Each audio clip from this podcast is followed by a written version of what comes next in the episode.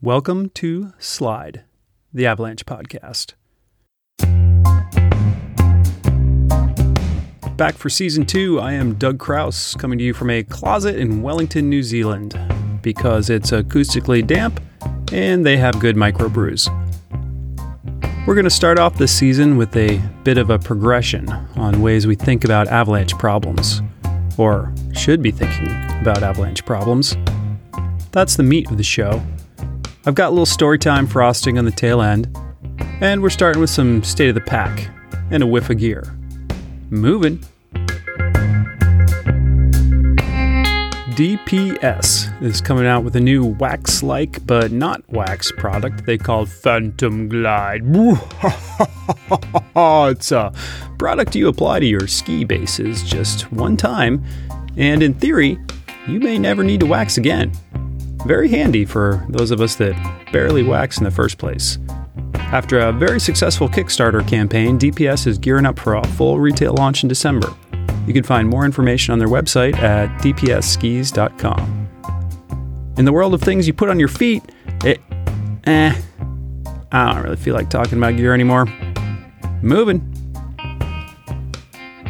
State of the pack. Quite a few of the avalanche centers are not up and running yet, and the ski areas that are open are mostly confined to fake snow. All of which makes it a little difficult to figure out what is going on in the world. But that shouldn't hold us back. Never has before. Colorado's Central Mountains, southern Montana, Jackson, and the Columbia Mountains have all had a couple decent shots of snow, and the go getters are out there go getting fly like a butterfly and turn like a butterfly. Nervous butterfly. The first avalanche fatalities of the North American season came early this year. I can't do the sad music anymore. It breaks me up. Be careful out there. It's avalanche season, and it's the part of avalanche season that grinds you into rocks when something goes wrong. Not much snow in Cali so far, but the Pacific Northwest and parts of the Coast Mountains have probably been doing better than most. Farmer Jed says the pigs are in the barn and the skiing is pretty good up at Hatcher Pass and AK. Getting dark though, and it just got winded. Japan's secret spot, aka not Hokkaido, not Hakuba, is starting to fire up, and they've gotten their first solid snows of the season above 2,000 meters in Europe. Gotten is a word in Vermont. Believe it or not, there is still plenty of skiing in New Zealand, but I advise against visiting New England in November. It is typically cold, damp, and gray, like a pair of used socks left in the car overnight. That's what I got. On with the show. Moving.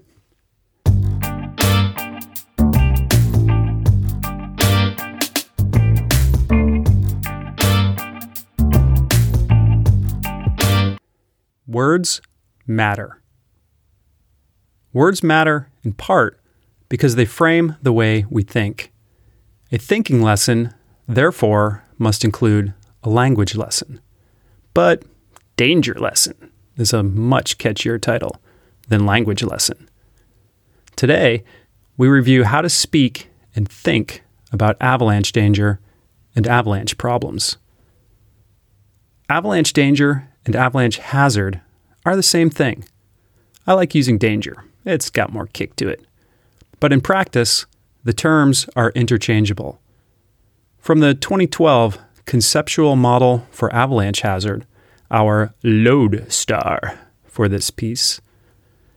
Avalanche danger is the potential for an avalanche to cause damage to something of value, like me, like you. The danger is a function of likelihood and size. What are the odds, and how big could it be? When avalanches that could destroy a large swath of forest are very likely, we go bowling. That's four words that matter hazard, danger, likelihood, and size. Despite what you may have heard, size matters. You may also have heard that character matters. I swear I'm still on target. Avalanche character describes a set of characteristics that describe the kind of avalanche we may encounter storm slabs, wind slabs, persistent slabs, deep persistent slabs, dry loose, wet loose, wet slab, and cornice. You gotta know this list. I'll repeat it storm slab, wind slab, persistent slab, deep persistent slab, dry loose, wet loose. Now I gotta cut loose, foot loose, kick off the Sunday shoes. Everybody cut, everybody cut, wet slab, and cornice. You don't have to memorize the list right now. I'll put a link in the show notes. And I know I left out glide. Don't interrupt. Avalanche character helps us conceptualize and describe the nature of the avalanche problem we are dealing with. In fact, character got a bit of a promotion in the new version of the conceptual model and morphed into avalanche problem type. Each type is associated with general guidelines on its salient characteristics weak layer, slab properties, persistence, thickness, propagation potential, size potential, and so much more. A problem type designation is packed with information. If I'm wondering about persistent slab problems, I know that persistent slab is not just a catchy title, it's a vessel for a packet of information. If I suspect a storm slab problem, I know that I should look for the weakness in or just below the most recent storm snow, that it is likely to stabilize within a couple days at most, but until then, it might propagate to include the entire avalanche path. There's even risk management information included in the definition. What a bargain! The avalanche problem types and the information they contain need to be part of your vocabulary. Good morning, this is Doug in the Fargo Avalanche Information Center, FIKE for short. Today, storm slabs are likely, up to D2 in size, on north through east facing aspects above 12,000 feet. That is a full avalanche problem statement. It includes information on problem type likelihood, location, and size. Storm slab is the problem type. We've got aspect and elevation range for our location. The likelihood is likely, and the size is up to D2. Avalanche problems and hazard are the evolution of language that professionals use to communicate with each other and the public. The danger is a function of likelihood and size. An avalanche problem adds specific location and problem type information. If you regularly consume avalanche bulletins, you're probably already familiar with this, at least a little bit. Most of the North American centers, Japan, and New Zealand have adopted the avalanche problem as a public safety messaging tool. And the five point danger scale is standard across the 16 nations that participate in the European Avalanche Warning Services Working Group, which sadly does not lend itself to a catchy acronym. But these are more than public safety messaging tools. These are frameworks for language and thought that we can use to guide our own assessment. These are the onions that we need to peel in order to ruminate more profoundly on our own personal avalanche problems you might want to grab a Fresca and some ho hos for this next bit because I'm going to keep unpacking. I'll give you a minute. Clear? Let's all go to the lobby. Let's all go to the lobby. Let's all go to the lobby to get ourselves a treat.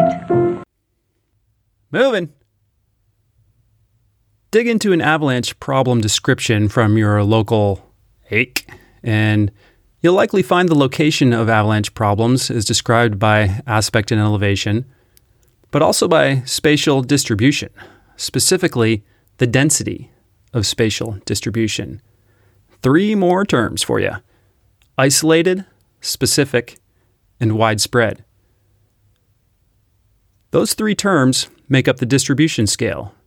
Isolated means an instability is only found in a few locations and evidence is hard to find. At the other end, widespread means an instability will be found in many locations and evidence of it should be all up in your face.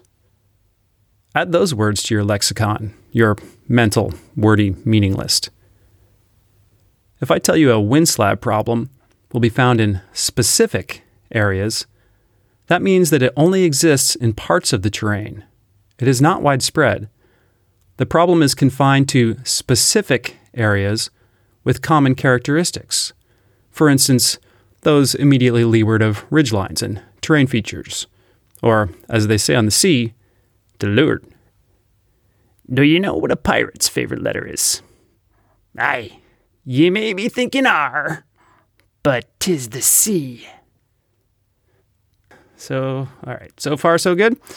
Avalanche problem type and location. Isolated persistent slabs on northerly aspects above 3,000 meters. What about likelihood? What are the odds that something is going to go down, so to speak? Isn't that really where the sausage gets made? Likelihood is a function of spatial distribution, which we just covered, and sensitivity to triggers. Distribution combined with sensitivity describes likelihood.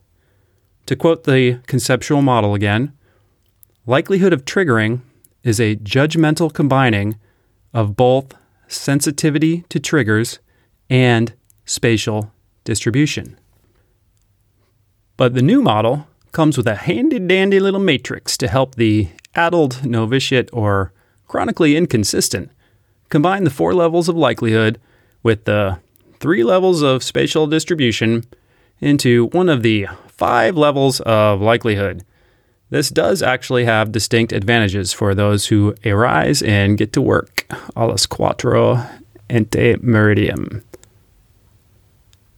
Likelihood of triggering runs from unlikely to possible to likely to very likely, all the way up to almost certain. If those terms don't inspire you, I'm with you. What exactly is the difference between likely and very likely? Well, the differences are based on a synthesis of elevation, aspect, and spatial distribution with the sensitivity scale of unreactive, stubborn, reactive, and touchy. What do you think of my word soup? See? language lessons. These are words of estimative probability. Thank you, Sherman Kent. If you'll allow me to get technical for a moment, probability, technically, is a measure. It is a calculation that describes the expected frequency of an event. On the other hand, an estimation, by definition, is not a measure right? So, estimative probability is an oxy friggin' moron. Whiskey, tango, foxtrot, over. The very nature of the scales emphasizes uncertainty. The likelihood is not 73.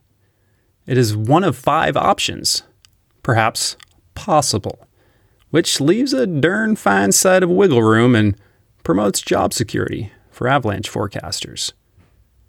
Avalanche problems, and maybe most specifically the sensitivity to triggers, are qualitative judgments, not measurements. Yet our propensity for rating things on a scale lends them a quantitative guise. You can't make a complex decision based on a danger rating of four.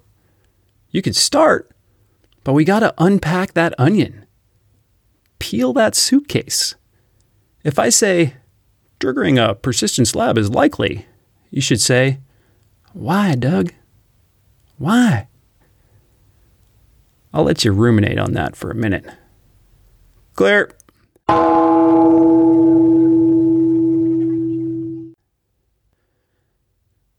Moving. Okay.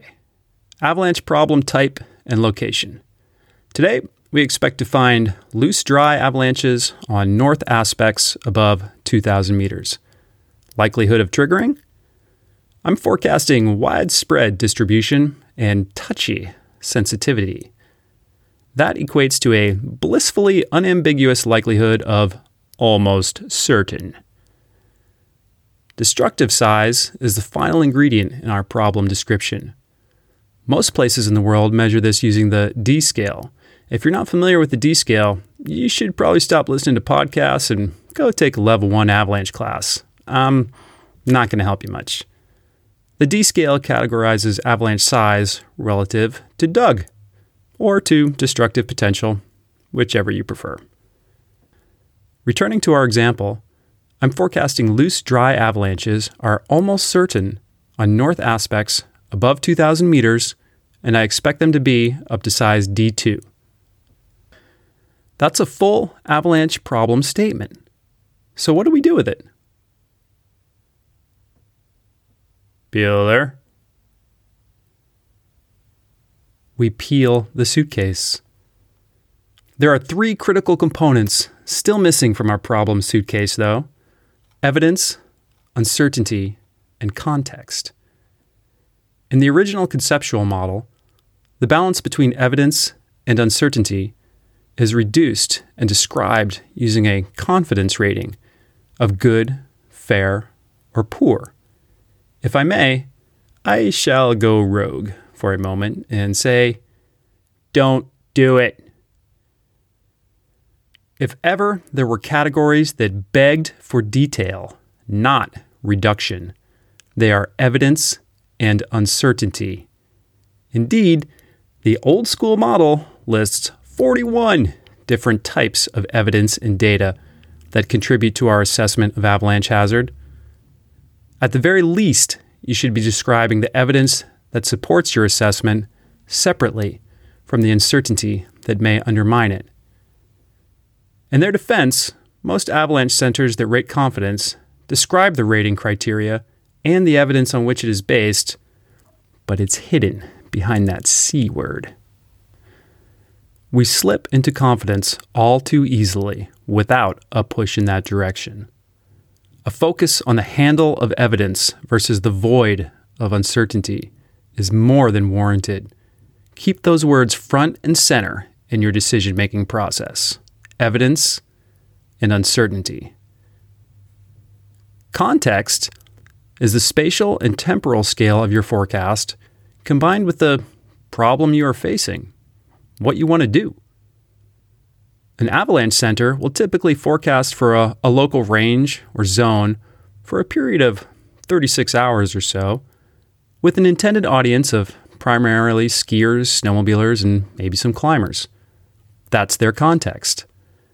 At the top of a line, inevitably, the spatial and temporal context boils down to right here, right now.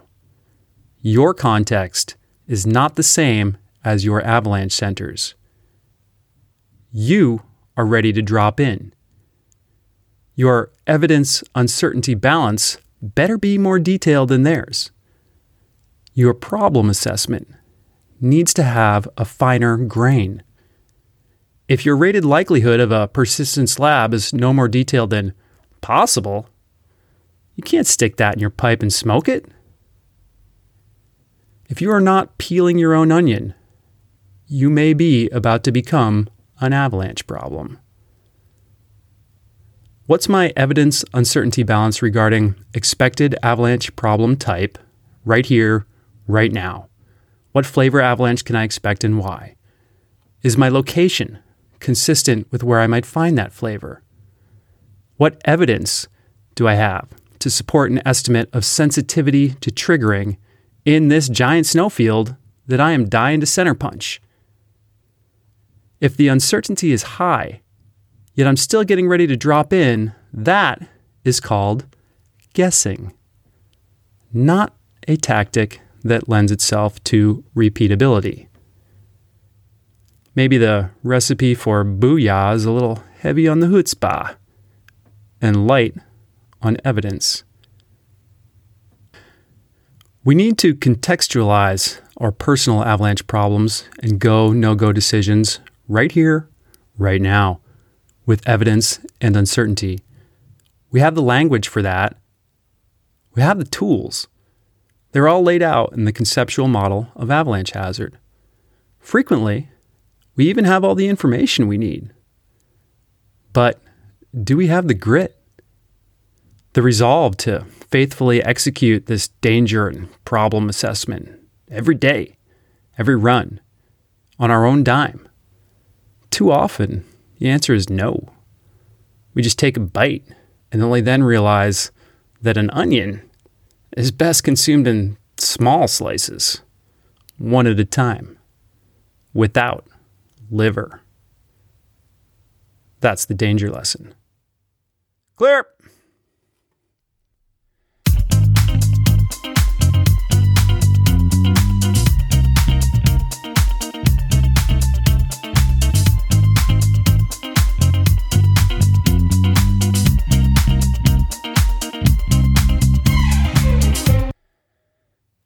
Moving.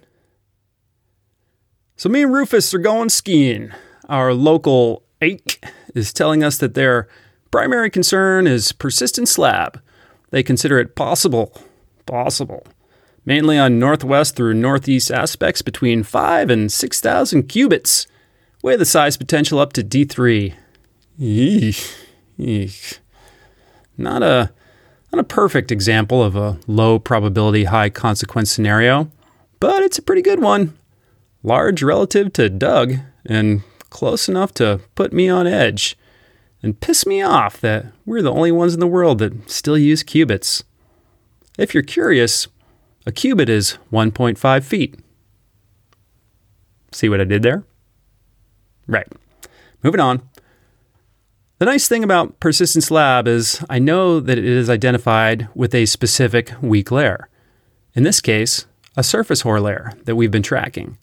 Should be buried about a cubit down. I also know that failures in persistent weak layers, like surface hoar, can propagate far and wide, and today produce avalanches big enough to bury and destroy a car. D3. Again, this does not please me, nor does a likelihood rating of possible. I hate possible. Digging deeper, so to speak, I see that the possible rating is based on isolated distribution combined with a reactive sensitivity rating. One out of three on the distribution scale and three out of four on the sensitivity scale. Loosely translated, we may have trouble finding the problem, but if we do, the dog will bite.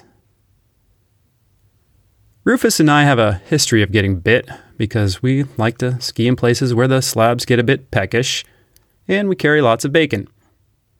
But we've got a plan to improve our odds by gum.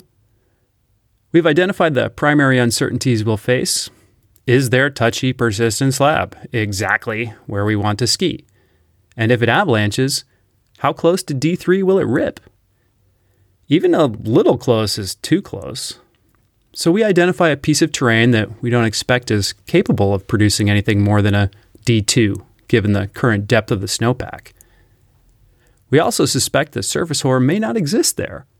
If it did, the shot is subject to periodic cornice fall, so perhaps the path is already run and flushed. Seems like a good plan. We depart and attempt to gather evidence to reduce our uncertainty. Cresting 5,000 cubits, we begin to approach our run and try to gather evidence. We've not observed any cracking or collapsing. A smattering of hand pits doesn't ring any alarm bells. There's a small meadow near the start zone of our path where we pause for reassessment and an extended column test. The layer is prominent in our pit wall. ECTP 22 resistant planar, down about a cubit and a half. Know what that is? The ECT bit. If not, again, take an avalanche class. We scratch our heads. I take a pull of water, and Rufus farts. It was his turn. We continue up. Sure enough, the snowpack is not deep enough in our line to produce a D3. Exposed terrain features break up the path into several sections. We can see what might be a bit of buried debris at the bottom. It's a beautiful day, and there's about a cubit of light and dry looking pow right in front of our ski tips. We found the persistent instability, more or less right here, right now. Our pit did not indicate touchy conditions, but our pit was not in the avalanche start zone. Maybe it already ran. That's kind of hard to tell. D2 is better than D3, but it's still enough to bury, injure, or kill a person. How do you think we feel about our evidence and uncertainty? Should we ski it? What would you do? Clear.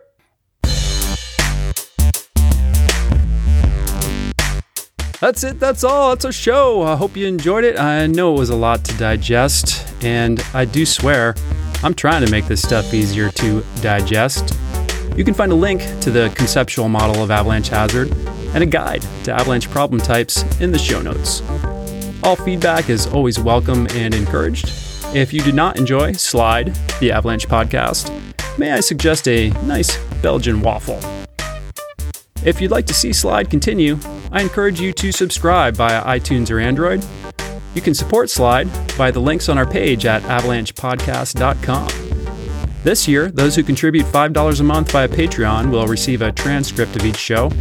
We're coming up on 60,000 listens, and I have about 10 Patreon supporters, which is way better than five. Thanks to Trevor, Colin, James, Tyler, Charlie, Sarah, Jake, Alex, Chris, Glenn, and Tracy. I will get transcripts out to the continuing patrons, patrons, muy pronto. Music is courtesy of Kevin MacLeod and Incompetech. Additional sponsors include the Silverton Avalanche School and DPS Skis. In the next episode, we're going to add some spicy peppers to our onion and plunge into the topic of risk. To everyone out there that's provided encouragement and feedback, pray for snow. Thank you.